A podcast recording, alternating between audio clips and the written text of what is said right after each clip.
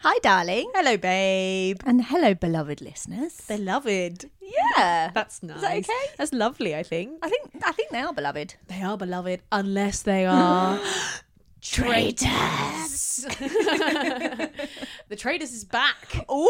And so are we. We're doing a mini series on the Traitors. It's starting tonight, which is the 3rd of January at 9 pm on BBC One. We're going to be, I've done my research. We're going to be watching all of it and doing probably an episode per week. Yeah. Yeah. Depends how addicted we get. And That's depends true. how, how much you want from us. We might have to bloody pop one out every half episode. Oh, I don't want to talk about. Here's another one. Yeah, exactly.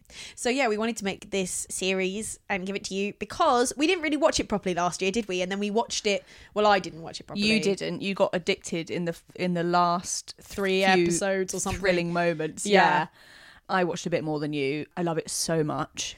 I love Wow. how normal they all are. They better still be.